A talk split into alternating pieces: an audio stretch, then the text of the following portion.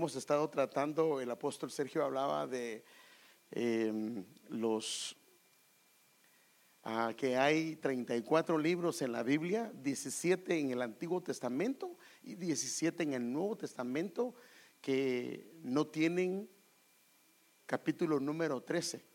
O sea que el 13 que significa rebelión les fue estirpado. Hay una razón de por qué el 13 les fue estirpado. Porque la que se va a casar, la que se va a casar con el Señor, la novia, no puede tener rebelión. Si tiene rebelión, no se puede casar. Entonces, hoy nos toca que ah, explicar el, libro de Habacuc, el profeta. Y ese es el libro, espero que lo haya leído, porque eh, si lo leemos hay un mejor entendimiento de lo que estamos leyendo. Amén. Pero déjenme que oremos primero antes de empezar.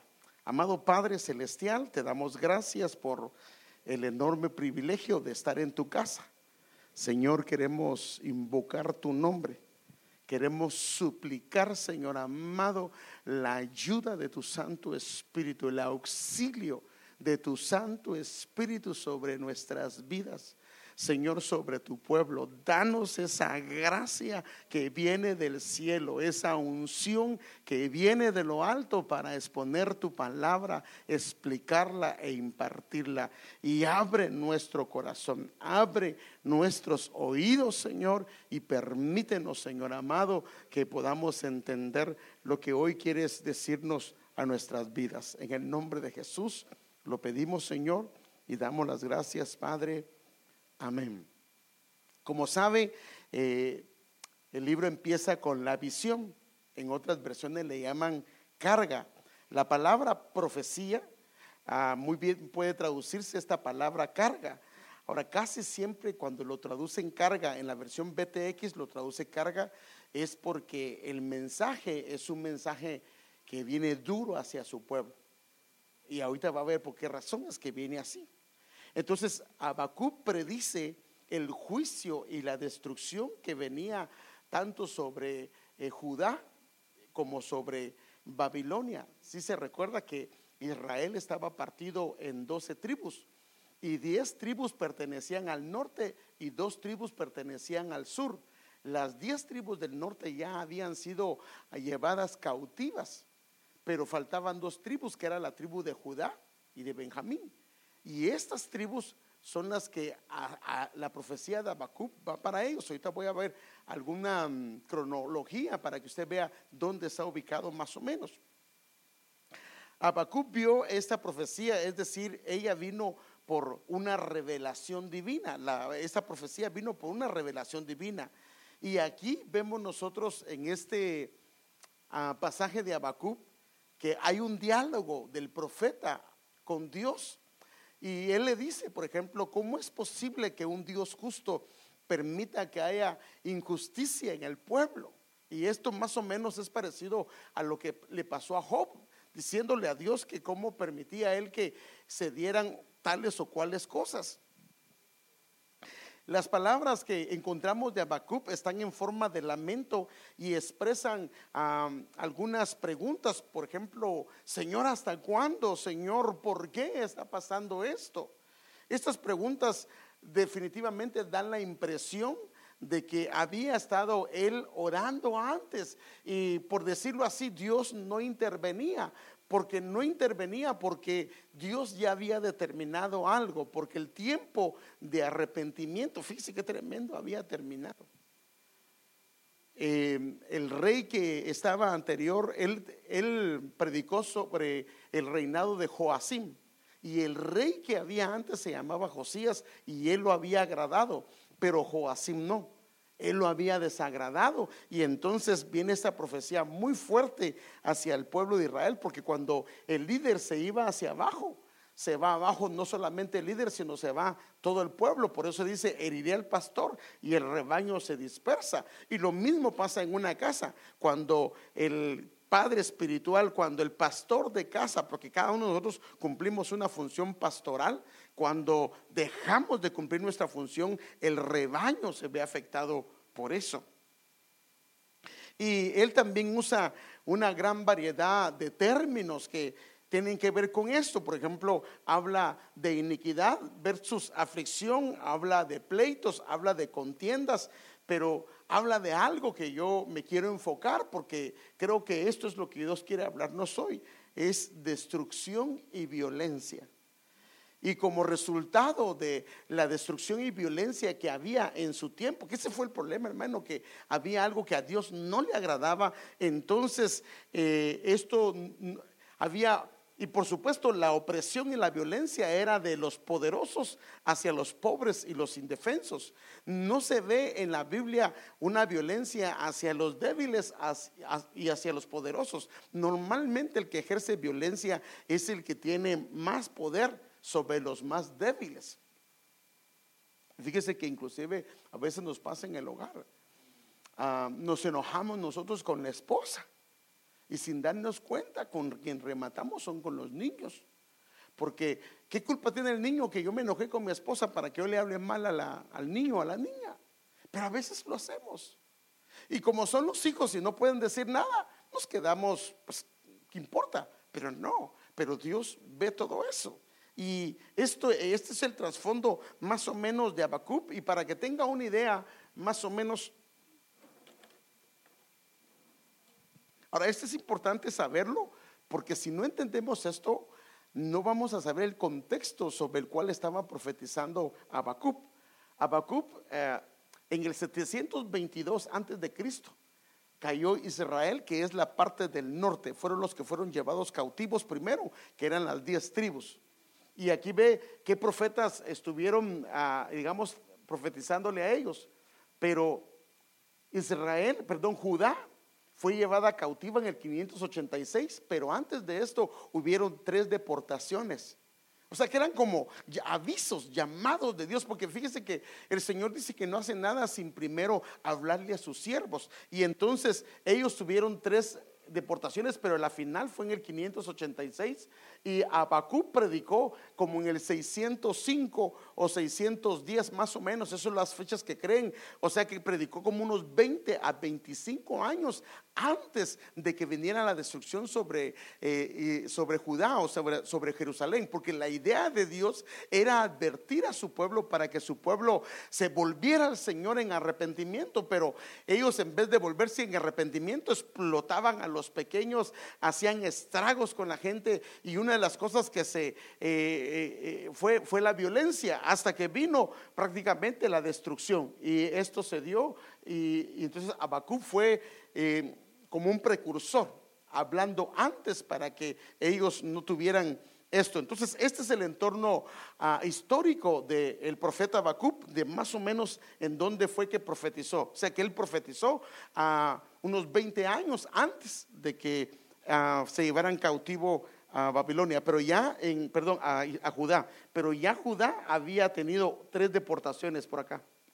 Dios avisándole. Bueno, el libro de Habacuc eh, si lo agarramos en orden mm, ascendente, perdón, ascendente sí, es el número, ya ve que la Biblia, eh, el Antiguo Testamento tiene 39 libros y el Nuevo Testamento, ¿cuántos libros tiene? Está fácil, ¿ah? ¿Ah? ¿Ah? 27. Ah, no, no, no, no adivinen, sino yo quiero que me digan con certeza. Son 27 libros. Entonces, del, eh, el libro de Habacuc es el número 35 del Antiguo Testamento.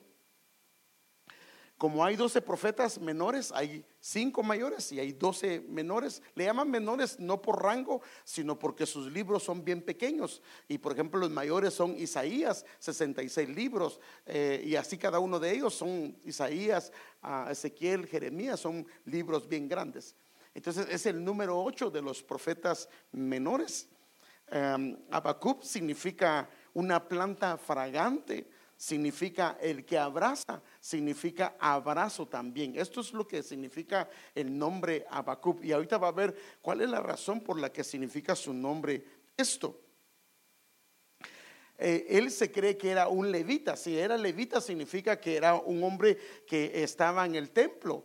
Y se cree esto por el capítulo número 3, donde él comienza a entonar un canto, y esto lo hacían normalmente los levitas, que eran los músicos del templo. Entonces se cree que era un levita. Ah, tiene tres capítulos, el libro de Habacuc, un total de 56 versículos. Ahí hay mucha tela que cortar, pero yo no me quiero quedar ahí porque si no, no vamos a avanzar. Quiero ir a, lo que quiero explicarle. Eh, también, y esto es lo que me impresionó, o sea, hay muchos temas que sacar de ahí, pero hay algo que me impresionó, que la palabra violencia es una de las palabras que más se repite en el libro en la Biblia de las Américas y aparece siete veces. Ahora, esto está tremendo. Aquí lo puede ver, pero esto ya usted lo puede buscar en su casa. Eh, siete veces la palabra violencia está en Habacuc 1.2, está en Habacuc 1.3, en Habacuc 1.9, en Habacuc 2.8, en Habacuc 2.12 y en Habacuc 2.17 hay dos.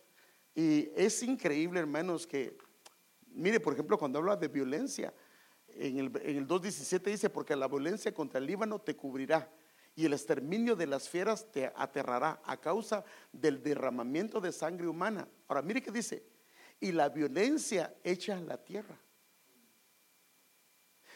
En Apocalipsis dice que Dios va a juzgar a los que destruyeron la tierra. Y eso es tremendo. O sea que la tierra también se le puede hacer violencia o podría ser la tierra que es el corazón. La violencia, la, violencia hecha a un corazón, a la ciudad y a todos los que habitan en ella. Entonces, esta palabra violencia, especialmente la última, todas las demás es una palabra hebrea que se dice jamás. Y esta última es una palabra hebrea que es ebel, que esta, esta, esta violencia significa una violencia que tiene que ver con injusticia, tiene que ver con maldad, tiene que ver con una persona que es inicua. Entonces, quiero seguir porque no me quiero quedar ahí. Entonces, el clamor de Habacuc lo demuestra en los primeros versículos de él. Y aquí quiero que veamos algunas cosas.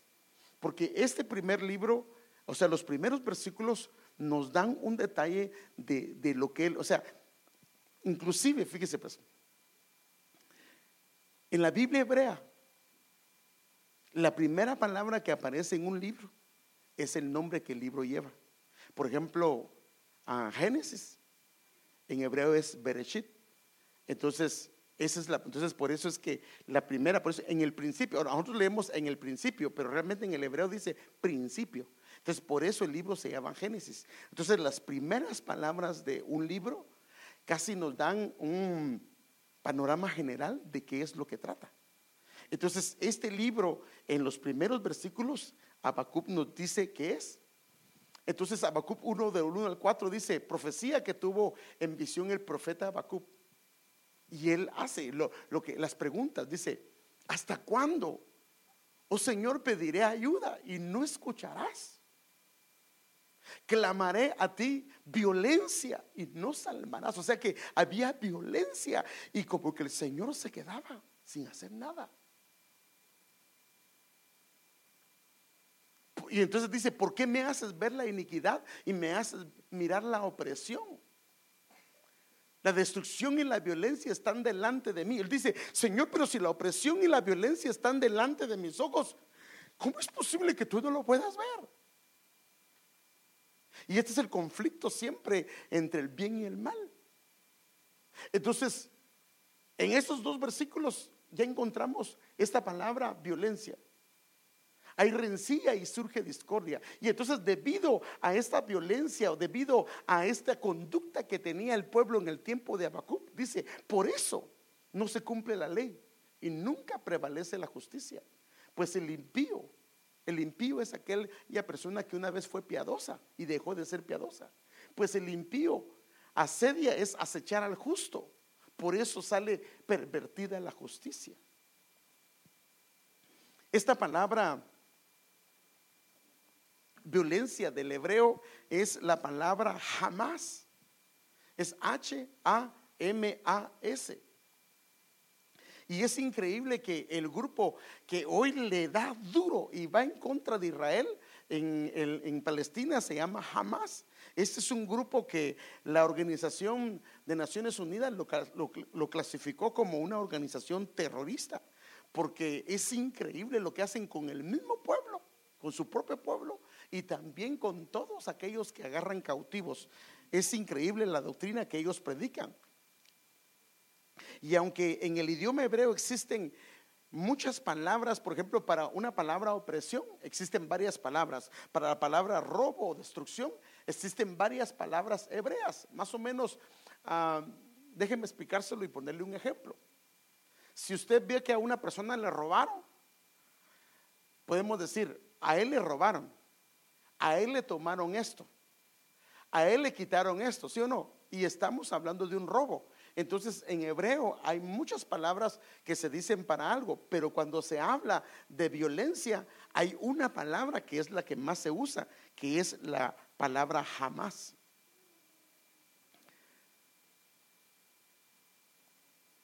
Entonces, esta palabra hebrea de violencia es jamás. Esta palabra hebrea jamás es la que más se usa para describir la violencia que se puede cometer. Entonces déjenme enseñarle algo. Mire, este es el grupo, jamás así se llama. Increíble, ¿verdad? Eran los que, es una palabra hebrea, desde hace tiempos habla de violencia y estos hombres son los, su ah, objetivo número uno es eliminar a Israel, eliminar al pueblo del Señor. Y sabe que ellos son familia, solo que de allá lejanos, ¿verdad? Entonces, la palabra violencia, encontramos varios aspectos de la palabra y la palabra eh, lo relaciona, por ejemplo, con una violencia con el prójimo. Y es más, empieza desde quién actuó con violencia en contra de su hermano al principio. Caín. ¿Qué hizo? Mató a Abel. O sea que hubo una violencia de él. Entonces encontramos violencia con el prójimo, a ese, vecinos violentos. Eh, por ejemplo, hablaba, eh, por ejemplo, de los hijos de Jacob, Leví y Simeón, y dice, Leví y Simeón son armas, instrumentos de violencia. Eh, violencia con la sangre, o sea, con la familia paternal. Hubo uno que cuando él reinó, se mandó a matar a todos sus hermanos. Hay violencia en el testigo falso. Es, es, que, es que no, yo no, hoy solo leo, porque si no, no me va a dar tiempo, sino, por ejemplo, el testigo falso es que como funcionaba antes era esto. La Biblia dice que no podían acusar a nadie sino a través de dos o tres testigos, pero era la ley que le llaman la ley del talión. La ley del talión es ojo por ojo, diente por diente. Entonces, en otras palabras, venía yo con otra persona. Eso fue lo que pasó con, se recuerda con la viña de Nabot. Se recuerda que Acab quería la viña y se la pidió que se la vendiera y él no quiso. Entonces vino la mujer de Acab y le dijo, ¿por qué estás triste? Porque Nabot no me quiso vender su viña. Entonces ella lo que hizo es que mandó una carta y dijo, agarren tres perversos o perversos y pónganlos como testigos. Entonces vinieron estos hombres y dijeron que Nabot había blasfemado en contra de Dios. Y como eran dos o tres testigos, y como eso no lo podía hacer nadie, porque si alguien lo hacía, lo mataban. Entonces agarraron a Nabot y lo apedrearon. Entonces, los, eh, entonces eh, la violencia es a través de, un testimonio falso, porque cuando alguien da un testimonio falso, en la antigüedad era que estaban acusando algo de alguien. Entonces, por ejemplo, alguien se robó o alguien golpeó a alguien, lo que él hizo. O sea, si, si él le cortó una mano, a él le tenía que cortar una mano. Pero tal vez no fue él. Pero como los testigos valían, entonces a esto se refiere que a través de un testimonio falso se puede hacer una violencia. O sea que nosotros podemos decir algo de alguien y sin darnos cuenta le estamos haciendo daño porque podemos matar la reputación de alguien. ¿Sí me entender? Podemos matar la reputación de una persona. Un manto de violencia, o sea que eh, el manto significa una cobertura de violencia. Una violencia a los hijos. Y ahí le pongo las citas para que usted lo pueda leer. O sea que se puede hacer una violencia hacia los hijos. Ahora, fíjese que yo hablaba con uno de los hermanos esta semana que cuando hay violencia hacia los hijos, eso no es natural. Porque lo natural de las madres, especialmente las madres, es que amen a sus hijos. Como la gallina, ¿qué hace? Protege a sus niños, los cuida, los guarda. Y por eso dice que hay de aquel que le agarra una osa que está siendo afectada a sus crías. Entonces, normalmente lo natural de una madre es defender a sus hijos. Pero cuando una madre o un padre comienza a violentar a sus hijos, hay algún problema. Porque no es natural. No lo es. Y algún problema hay. Y hay que ir a una administración, hay que ir a ver qué hay de fondo, porque eso no es natural. Porque lo natural es a los hijos amarlos, porque eso fue lo que Dios hizo. Por eso es que Él nos da el ejemplo. Por eso es que muchas veces nosotros los hijos podemos tener un mal concepto de Dios, porque la persona más cerca de Dios para nosotros es nuestro Padre. Y si nuestro Padre es violento, entonces el concepto que yo de niño puedo tener de Dios es de alguien violento. Porque eh, me hablan de mi padre y yo sé que es violento, o de mi madre sé que es violenta. Entonces me hablan de Dios como padre y lo veo como violento. Mire, moradas de violencia, Padre Santo. Mire todo lo que hay. Manos violentas. Entonces, no agarré todas, solo le agarré algunas para que usted vea cómo la violencia está en diferentes niveles y cómo, lo que quiero ver, hermanos, es cómo el Señor quiere que esto no esté en nosotros. Y si está, tenemos que... Ahora, alguien me puede leer, mire, para que vea, mire, lo tremendo. Esto fue lo que le pasó al enemigo, a Lucifer. Se llenó de violencia. Alguien me puede leer Ezequiel 28, 16 para que lo vea. Eh, si tiene la versión de las Américas, mejor. Ezequiel 28, 16. Si tiene la versión de las Américas, yo se lo agradecería porque esta dice algo que, aquí está hablando de Lucifer. ¿Lo tiene? 28, Ezequiel 28, 16. ¿Lo tienes? Vale, léelo pues. La Biblia de las Américas dice, a causa de la abundancia, a causa de la abundancia de la abundancia. De la abundancia de tu comercio te llenaste de violencia y pecaste. Yo, pues, te he expulsado por profano del monte de Dios y te he eliminado querubín protector de en medio de las piedras de fuego. Mire pues, a causa de la violencia, a causa de la abundancia de tu comercio, te llenaste de violencia y pecaste. Yo pues te he expulsado por profano del monte de Dios y te he eliminado, querubín protector, de en medio de las piedras de fuego. ¿Qué fue lo, que lo eliminó? Que se llenó de violencia. Padre. Te quiero, quiero mostrar algunas cosas. ¿Cómo se traduce la palabra jamás en la Biblia de la versión de las Américas en todo el Antiguo Testamento? Entonces, como le estaba hablando del robo, se pueden usar varias palabras. Entonces, la palabra hebrea, eh, dependiendo del contexto, la usan en diferentes ah, maneras. Por ejemplo, para que tengan una idea, esta es la palabra de la 1960. La palabra violencia se traduce como, lo más que se traduce es como violencia, pero se traduce como iniquidad, porque iniquidad es, es va más allá de lo normal como rapiña. Rapiña es cuando alguien roba a otra persona, pero con violencia. Este, por ejemplo, esta es la diferencia entre robar y hurtar. El robo es cuando se hace violentamente eh, en frente de una persona. El hurto es cuando con engaño se le roba a alguien.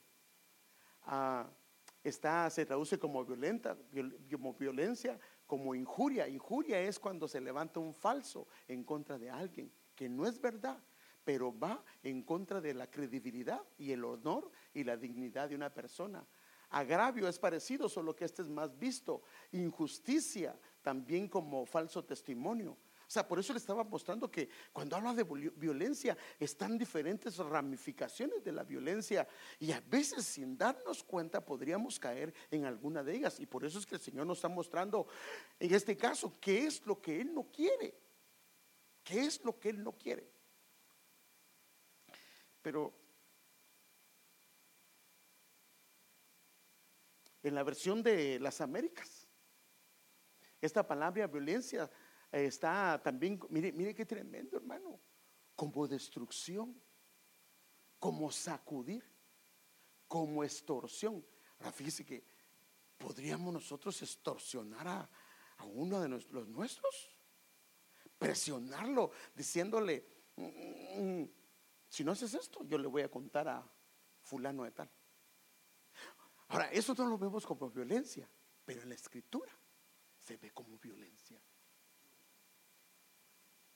Ah, mire, tratar como esclava, Padre Santo. O sea, tratar a su esposa como una esclava. O tratar a su esposo como un esclavo. Qué delicado, ¿verdad? O sea, por eso es que Hermanos, cuando nos casamos, yo no me casé con una hija, yo me casé con mi esposa. Ella no me debe de tratar a mí como hijo, ni tampoco yo la tengo que tratar como hija. Porque a veces se nos olvida de que es mi esposa. Y entonces eh, tengo cinco hijos y lo único que hago es tener una más y a los seis les estoy dando órdenes. Y eso no está bien. Entonces dice aquí, Violencia podría ser tratar como esclava, subyugar, hermano, eso es ponerlo debajo de un yugo, o sea, poner a una, hermano, qué tremendo, poner a una persona debajo de un yugo que no puede llevar, ponerle una carga que no puede llevar. O sea que, y eso es lo que hacían los fariseos, le ponían a, los, a los discípulos cargas que ni ellos podían llevar. Les decía, por ejemplo, haz esto, y ni ellos mismos lo hacían. Entonces, para que vea cómo la palabra violencia, la Biblia le da diferentes enfoques, pero nosotros casi no lo, no, lo, tomamos como violencia, pero la escritura lo toma como violencia, porque él fue el que escribió la Biblia. Entonces, la violencia es un precursor de una destrucción en masa. Cuando hay violencia, lo que viene, esto todo lo está anunciando, que viene una destrucción. Entonces la violencia tenemos que renunciar a ellos, hermanos. En cualquier tipo de nivel o esfera tenemos que renunciar porque la violencia lo que trae es una destrucción. Y déjenme eh, darle un ejemplo con Génesis.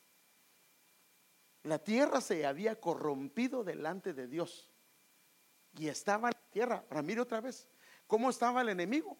Lleno de violencia. ¿Sí se recuerda? Se había llenado de violencia. ¿Sí se recuerda? Que, leímos en Ezequiel. Ahora mire, y estaba la tierra, ¿qué dice? Llena de violencia. Esta palabra jamás. Y miró Dios en la tierra y aquí que estaba corrompida porque toda carne había corrompido su camino sobre la tierra. Entonces Dios dijo a Noé, he decidido, he decidido poner fin a toda carne porque la tierra está llena de violencia. Padre. Y esto fue lo que provocó que viniera el diluvio.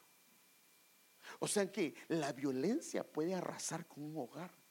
La violencia puede arrasar con una familia. La violencia puede arrasar con un negocio. La violencia puede arrasar con una iglesia. Qué tremendo, hermanos. Tenemos que pedir al Señor que nos ayude. Y hay alguna semilla en nuestro corazón, porque usted no me va a decir que es una mansita paloma. Y dice, no, hermano, yo nunca he levantado la voz, yo nunca... Ah". Si me dice así, ya me mintió, porque todos en algún momento, o no se ha enojado nunca. No, hermano, ¿qué es eso? No puede ser, Entonces, ya usted tiene que estar en el cielo, hermano. Pero yo creo que todos nos hemos enojado. Todos hemos dicho palabras que tal vez, porque mire, el hermano Eduardo me contó una vez de una mujer que iba bajando de un carro. Creo que así es el testimonio. Que le decía, mejor es que me dieran golpes y no las palabras. Eso, así era que me, me habías contado, ¿no? Hermano Eduardo. Sí, así era el testimonio que estabas evangelizando a una y se convirtieron varios, ¿no? Pero la mujer bajó del carro, ¿no?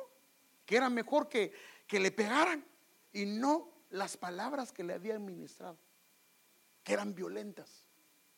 Entonces, una de las cosas que más daño hace es la violencia de palabras. Puede haber violencia física, pero la violencia de palabras es horrible y espantoso y hace mucho daño, mucho daño. Y por eso es que yo quiero que veamos algo. Pero esto no vamos a leerlo. Mire.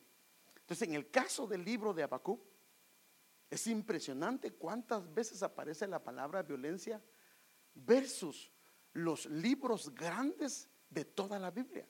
Ahora, ¿por qué esto es importante? Porque de acuerdo al tamaño del libro, así son la cantidad de palabras. Por ejemplo,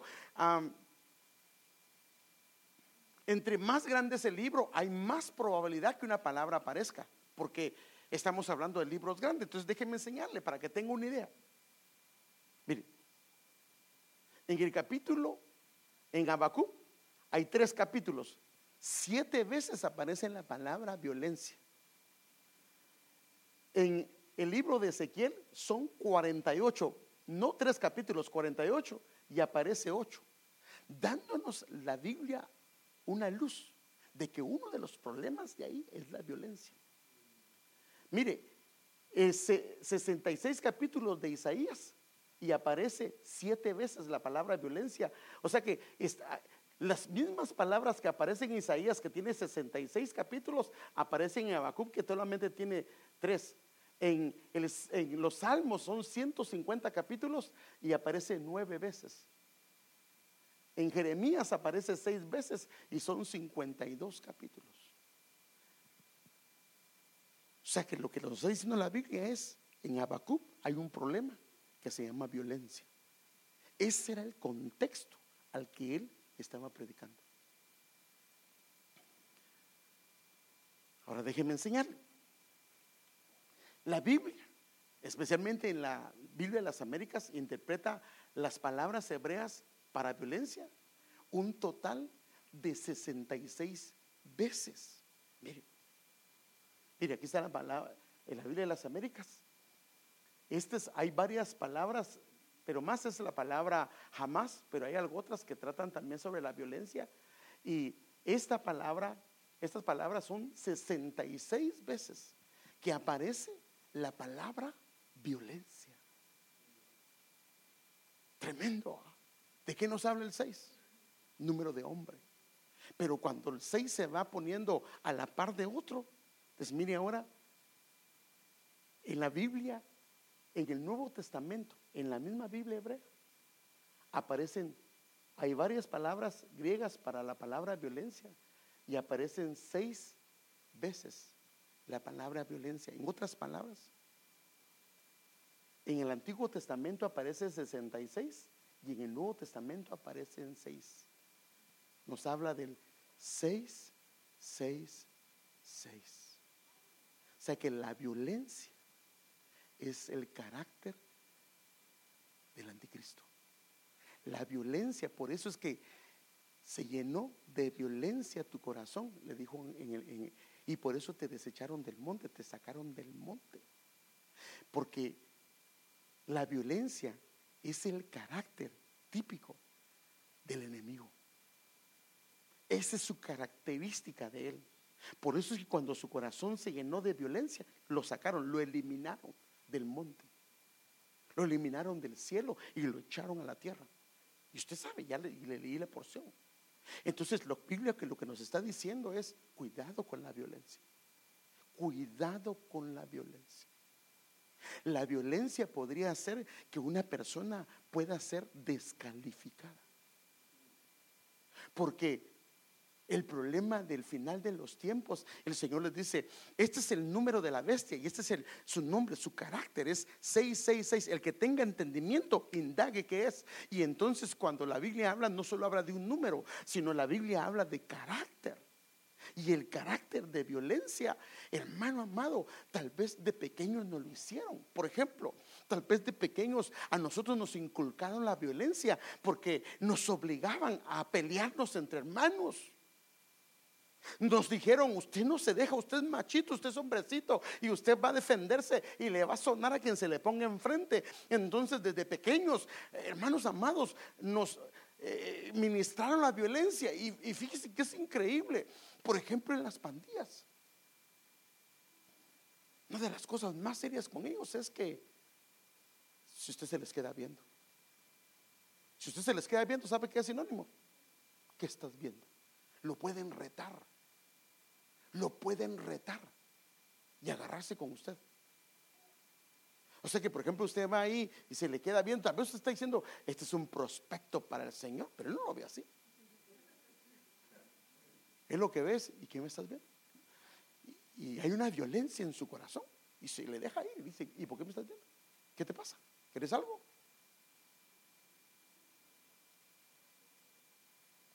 Mire qué tremendo en las pandillas está eso.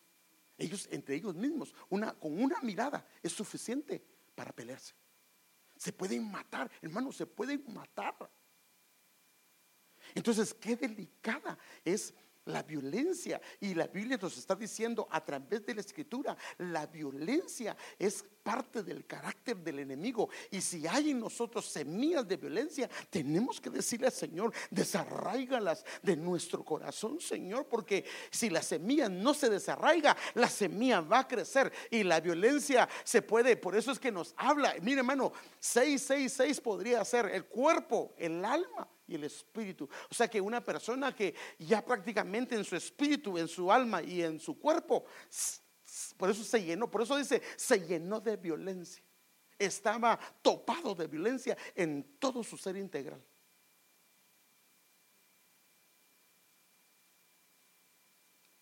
Ay, hermano, gracias a Dios que yo, mira que yo para hablar soy bien tranquilo. Pero se recuerda que no hablamos solamente de hablar tranquilo, sino hablamos de extorsionar hablamos de tratar de una manera incorrecta a alguien, tratamos, o sea, hay varias maneras como la Biblia lo describe la violencia.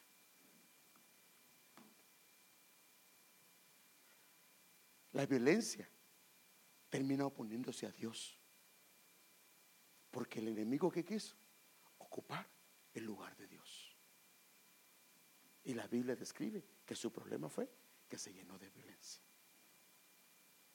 Entonces el profeta se pone en su guardia esperando respuesta del Señor a las preguntas que él le ha presentado, a sus quejas. Y él le dice, en mi guardia, Habacuc 2.1, en mi guardia estaré de pie y sobre la fortaleza estaré firme. Vigilaré para ver qué me dirá y qué tiene que responder a mi queja.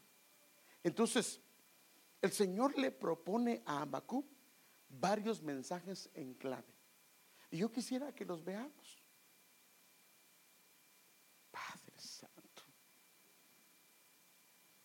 ¿Cómo se va el tiempo de rápido?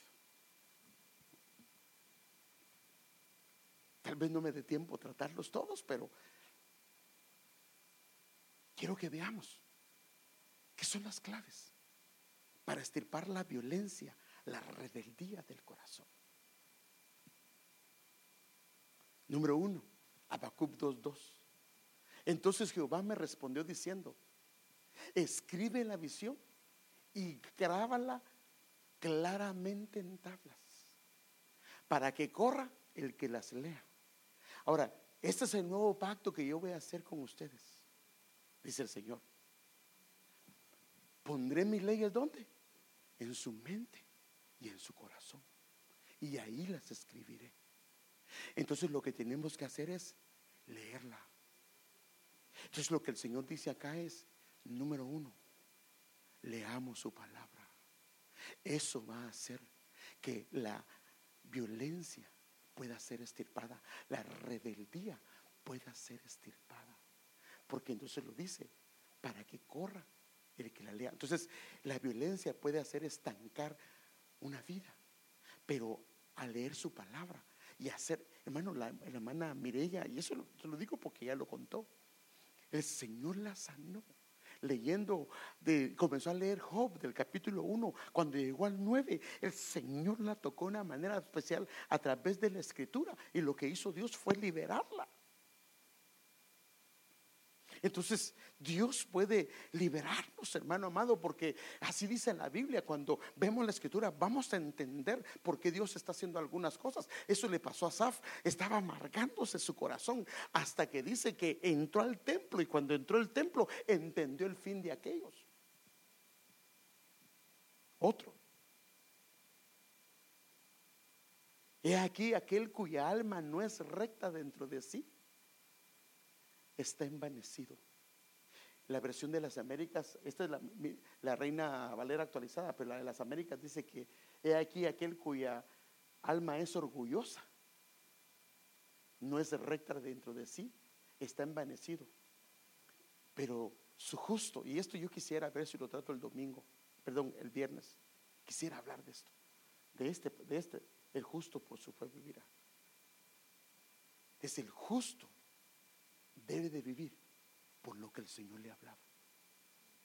Y caminar. Tal vez no, no logre ver nada, pero hay palabra que ha salido de la boca de Dios hacia su corazón, hacia su alma. Y lo que el Señor dice es que debe de afianzarse sobre la palabra que ha recibido y caminar en base a ella. En los tiempos más difíciles tenemos que acudir al Señor y recordar las promesas que el Señor nos ha dado para no sucumbir ante el ambiente o la atmósfera de violencia y poder salir de esta atmósfera, hermanos amados. Tres, pues la tierra se llenará del conocimiento de la gloria del Señor, como las aguas cubren la mar. Ahora, la lectura de su palabra es una cosa. Este conocimiento se refiere a una relación. Porque hay un conocimiento a través de la lectura, pero hay un conocimiento a través de relación. Ya lo hemos explicado, pero se lo voy a repetir rápidamente.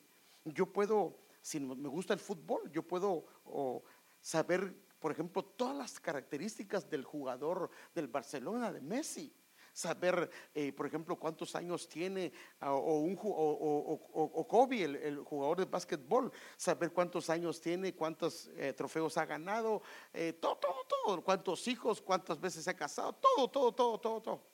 Inclusive cómo se llaman sus papás, de dónde viene, dónde vive, todo eso. Lo puedo saber porque yo lo leí. Pero ¿qué pasa si me lo encuentro un día en el aeropuerto? Y le digo, hola Kobe, porque yo lo conozco. Él por cortesía me va a saludar, pero él no sabe ni quién soy yo. ¿Sí o no? No sabe quién soy yo.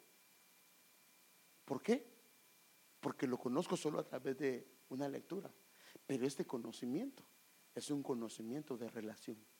Entonces, en la medida que comenzamos a conocerlo a Él, entonces conoceremos su gloria. Y esto lo que va a hacer es como las aguas cubren, lo que hacen es que llenan todo mi ser, mi espíritu, mi alma y mi cuerpo para que, perdón, la inmundicia, las semillas de inmundicia, de violencia, de rebeldía, puedan salir de ahí.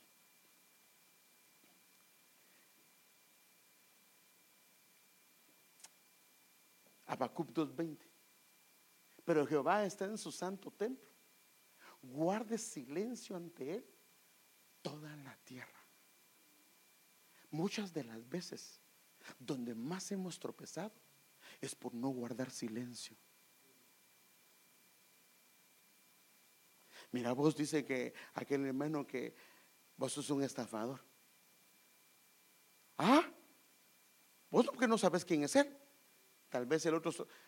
Mire, ahí está, pero no lo puedo ver ahorita porque si no. Dice que hay de aquel que embriaga a su prójimo con veneno para descubrir sus desnudeces. O sea que muchas veces le meten a uno para que uno afloje y saque y diga o hable. Entonces, bienaventurado aquel que guarda silencio, que calla delante de él, que guarda sus labios. Es más, la Biblia dice eh, en el Nuevo Testamento que el hombre que refrenda su lengua es un hombre perfecto. Este otro. Oh Jehová, he oído tu palabra y estoy atemorizado. En medio de los tiempos, Señor, revive tu obra.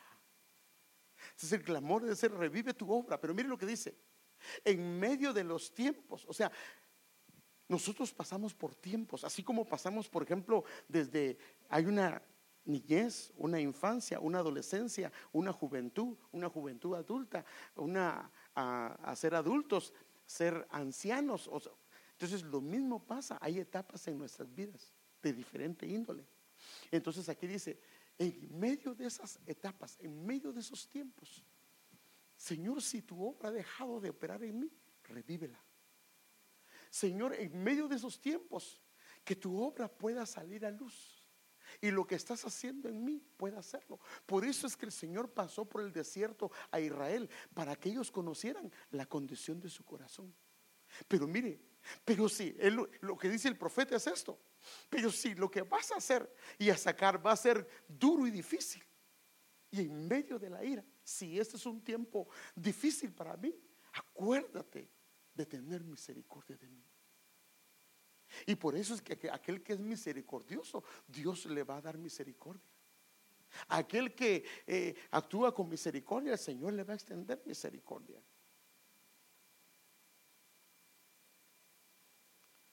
Habacuc 3, 3 al 4. Dios viene de Temán. Ya no lo puedo ver en, geografía, me hubiera gustado, pero si no, no termino, hermano. Dios viene de Temán y el santo del monte de Parán. Ah, que hay mucho que hablar. Su esplendor cubre los cielos y de su alabanza está llena la tierra. Su resplandor es como la luz. Tiene rayos que salen de su mano. ¿Qué es la mano, hermano? Los cinco ministerios. Y ahí se oculta su poder. En los cinco ministerios hay poder. Entonces dice, otra vez, Dios viene de Temán y el santo del monte de Parán. Su esplendor cubre los cielos y de su alabanza está llena la tierra. Su resplandor es como la luz. Tiene rayos que salen de su mano. Y esos rayos son luces, por eso dice que Él es el Padre de las luces. Y nosotros, la idea es que seamos renovados en luz, porque al ser renovados en luz, dice, vosotros sois la luz del mundo. Al ser renovados es como recibir aceite. Hoy decíamos, pon aceite, ¿qué dice? En mi lámpara. Eso significa, pon luz en mi lámpara. Porque no nos ha puesto Dios para estar debajo de una mesa, sino para ponernos arriba y alumbrar a los demás. Y cuando la luz es fuerte, las tinieblas no pueden prevalecer contra ella. Necesitamos entender que hay pastores, que hay cinco ministerios. Debemos entender que no importa la condición, la mejor arma en medio de todo es el gozo del Señor en cualquier situación. Y la Biblia lo muestra en Nehemías capítulo número 8, versículo número 10 dice, porque el gozo de Jehová, ¿qué dice? Es nuestra fortaleza. O sea que en medio del desastre, si logramos alegrarnos en Él, logramos ver la gloria del Señor en Él, entonces la vida, aunque otra gente le esté viendo mal, nosotros la vamos a ver diferente, porque nosotros tenemos un Padre, hermano, nosotros tenemos un Dios que cuida de nosotros, nosotros no estamos solos. Yo quisiera también tratar ese tema, el derecho legal de los hijos tenemos un derecho legal como hijos de Dios. Y entonces el gozo del Señor lo dice de esta manera el versículo del 17 al 18, aunque la higuera, mire qué tremendo hermano, esto no es posible fuera de Dios.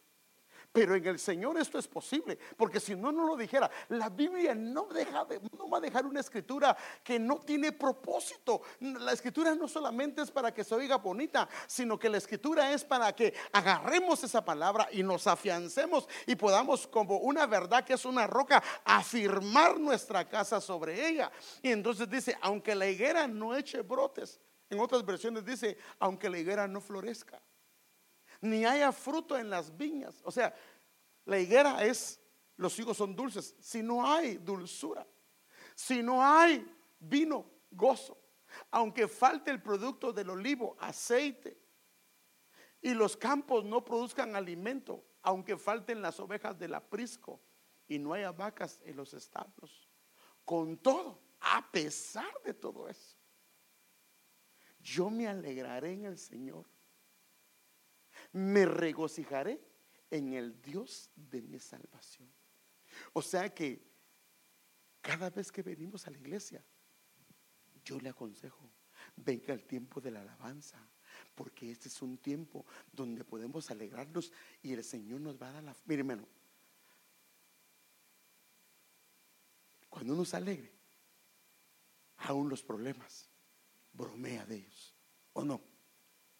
Pero cuando uno está triste y amargado, la cosa más pequeña, o sea, una cosa es que yo me siente con el Señor y vea los problemas abajo, y otra cosa es que los problemas los vea arriba. Entonces, cuando el gozo del Señor está operando en nosotros, los problemas los vemos a otro nivel. Entonces, este hombre dice, dice miren, está hablando de un desastre, ¿sí o no? El versículo número 17 es un desastre, ¿o no es un desastre? Y él dice, pero con todo, a pesar de todo eso, yo me voy a alegrar. O sea, si es posible, sí lo es. Y me regocijaré. Y fíjese, no solo alegrar, porque alegrarse es en el alma. El regocijo es en el espíritu. Yo me alegraré en mi alma y me regocijaré en mi espíritu. Entonces imagínense cuando el Señor ve a una persona así. Padre, es como un perfume de adoración. Ya, un día yo le comentaba esto, que yo lo entendí. Ya se lo he dicho, pero déjeme repetírselo. Un día yo me ponía a pensar, ¿por qué el Señor? Él dice que busca verdaderos adoradores, ¿sí o no? Así dice la Biblia, busca verdaderos adoradores en espíritu y en verdad. Pero hermano, los ángeles tienen voz angelical, por eso decimos el dicho, voz angelical. Tienen voz angelical y le adoran, le cantan. Pero Él busca la adoración de nosotros. Entonces yo entendí algo. Los ángeles le adoran, pero ellos no sufren. Pero imagínense cuando usted y yo en medio de nuestro dolor y de nuestra angustia, le cantamos a Él. Eso es como un perfume de adoración. Por eso fue que Pablo y Silas, miren hermanos, no, sé si tiene idea de qué es un cepo, pero un cepo es algo que les amarraban las piernas y ellos estaban sentados, les tenían amarradas las manos y las amarradas las piernas Imagínense cuánto tiempo pasaron ahí, se les durmió el cuerpo, pero se pusieron a cantar. ¿Y sabe qué hizo Dios? Llegó él, paz, le rompió las cadenas, todo, el cepo, todo, y los sacó libres. Y ellos cantando ahí, en medio de eso. Denle un aplauso al Señor.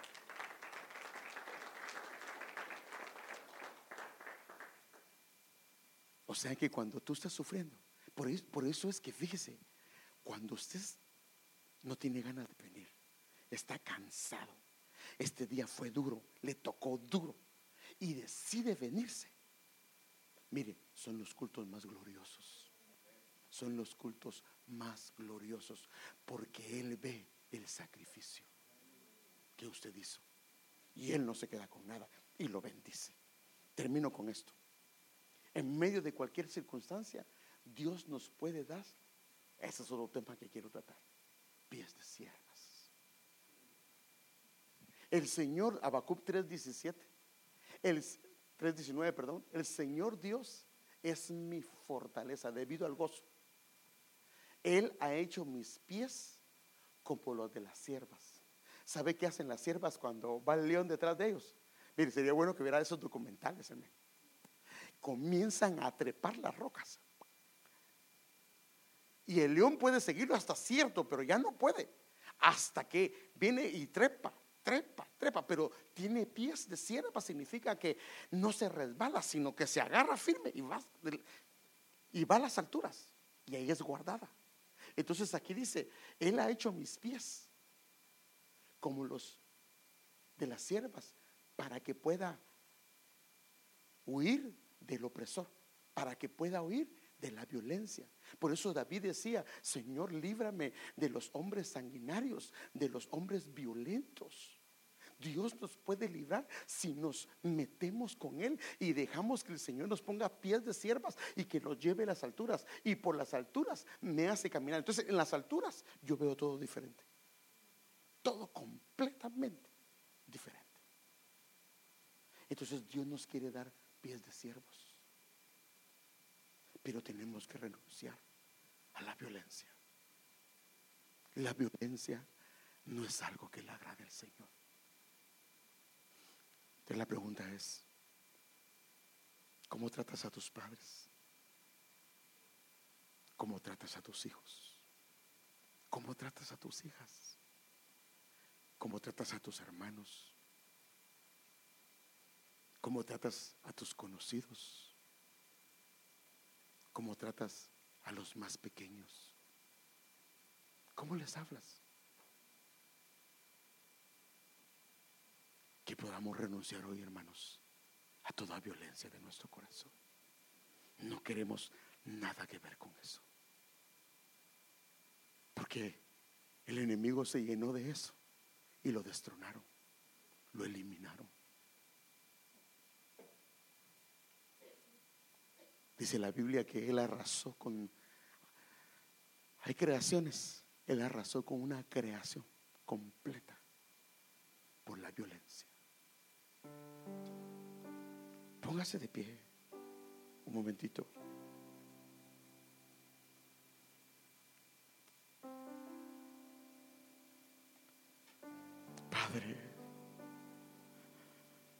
No queremos nada que ver con la violencia. Renunciamos a toda violencia, Señor. Y perdónanos por cualquier actitud, cualquier proceder, cualquier manera que hemos llevado a cabo con violencia, Señor, haciendo daño a algunos de los nuestros. Perdónanos por haber dejado que nuestro corazón se airara, Señor. Perdónanos por permitir que nuestra alma, Señor, se desahogue diciendo cosas, hablando cosas aún palabras que nunca debieron de salir de nuestros labios. Perdónanos, Señor, perdónanos, Señor, por cualquier semilla de violencia en nuestro corazón y desarraigala, Señor. Hoy, hoy, Señor, que tu mano preciosa pueda venir, Señor, y desarraigar cualquier violencia de nuestro corazón. Queremos un espíritu apacible. Un espíritu, Señor, recto, un espíritu íntegro en nuestro corazón. Y queremos, Señor, tratar con aprecio, cariño, bondad a nuestro prójimo, cualquiera que él sea. Señor, por favor, esta hermosa noche, Señor, nos abrimos delante de tu presencia, Señor, y reconocemos que hay muchas cosas que no están bien en nuestro corazón. Perdónanos. Perdónanos, Padre, por cualquier palabra, Señor, incorrecta de nuestros labios. Hoy te pedimos perdón delante de tu presencia y renunciamos, Señor, en el nombre de Jesús. No permitas que nuestro corazón tenga un receptor para la violencia y rechazamos, renunciamos a toda violencia y todo espíritu inmundo. Oh Señor, lo reprendemos de nuestro corazón y pedimos, Señor, que nos des un corazón corazón sencillo y dócil, Señor. Danos el gozo, el gozo del Espíritu. Haznos nuestros pies como de siervas. Y ayúdanos en medio de los problemas a remontarnos a las alturas y ver las cosas de una manera diferente como las miras tú.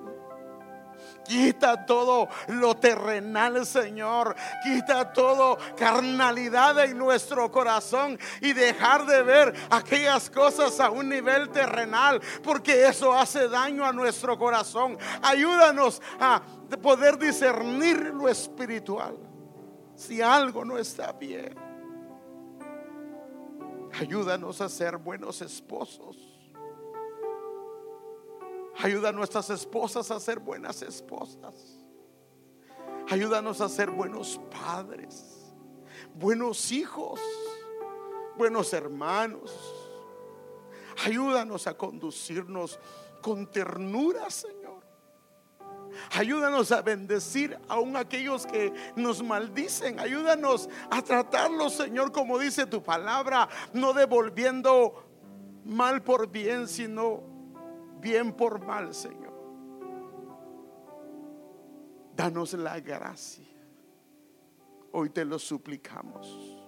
Hoy te lo rogamos. Hoy, Señor, nos presentamos delante de tu presencia. Y te rogamos, te rogamos.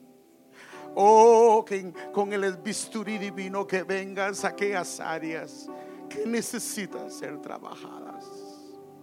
Y ayúdanos, por favor. Ayúdanos, amado Señor.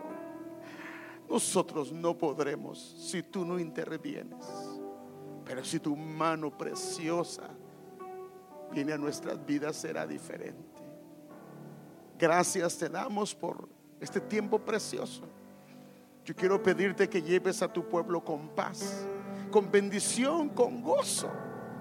Que el gozo de tu espíritu esté en nuestro corazón. Y nos bendiga, Señor, en lo que falta de la semana, que tu gracia venga sobre nuestras familias, sobre nuestros hogares, Señor. Y tu Espíritu Santo, Señor, nos guíe, nos guíe, Señor. Y danos la gracia, gracia, gracia infinita sobre nuestras vidas. En el nombre de Jesús. Te damos las gracias